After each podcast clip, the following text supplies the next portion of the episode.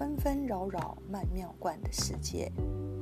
一号馆节目介绍中医名人医家的故事。第十六集：宋孝宗与白族茯苓。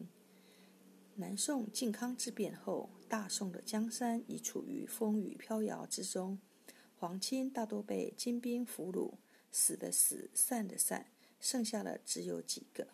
皇帝赵构（一一零七至一一八七年）字德基，宋徽宗第九子。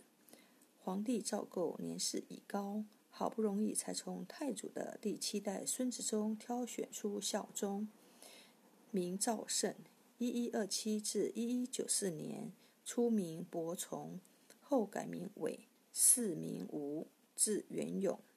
挑选出孝宗继位。所以对他恩宠有加。一次，宋孝宗患腹泻，一天连泻几次，太医们治疗了几天也不见起色，急坏了高宗皇帝赵构，到处为孝宗寻医问药。当他听说杭城有一位叫严防御的郎中医术高明，就急忙招他进宫。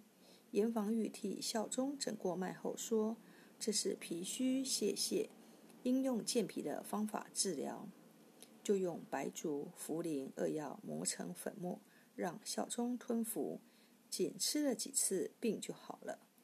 宋高宗赵构大喜，赏给他一块金质招匾。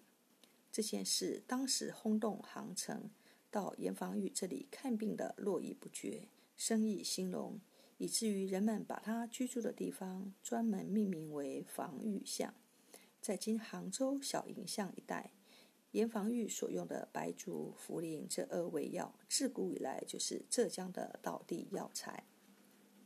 白术、茯苓的药用价值，早在《神农本草经》中就有记载，被认为是扶持脾胃、散湿除痹、消食除痞的重要药物。如中医健脾著名方剂四君子汤方中药仅四味。其中二味就是白术和茯苓。中医认为，白术有补气健脾、燥湿利水、固表止汗、益气安胎之功；茯苓有利水渗湿、健脾补中、宁心安神之功。两者合用，故对宋孝宗的腹泻有效。现代药理研究表明，白术和茯苓均有良好的利尿作用。并能防治消化系统疾病。故事说完了，感谢您的收听，我们下次见。